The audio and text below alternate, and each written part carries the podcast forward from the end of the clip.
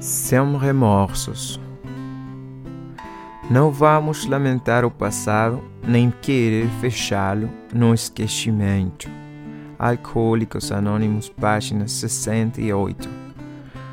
Quando alcancei a sobriedade, comecei a ver o desperdício que tinha sido a minha vida e comecei a ter sentimentos opressivos de culpa e de arrependimento.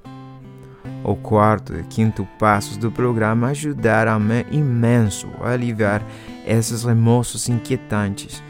Percebi que o meu egocentrismo e desonestidade resultavam grandemente da minha maneira de beber e que eu bebia por ser alcoólico.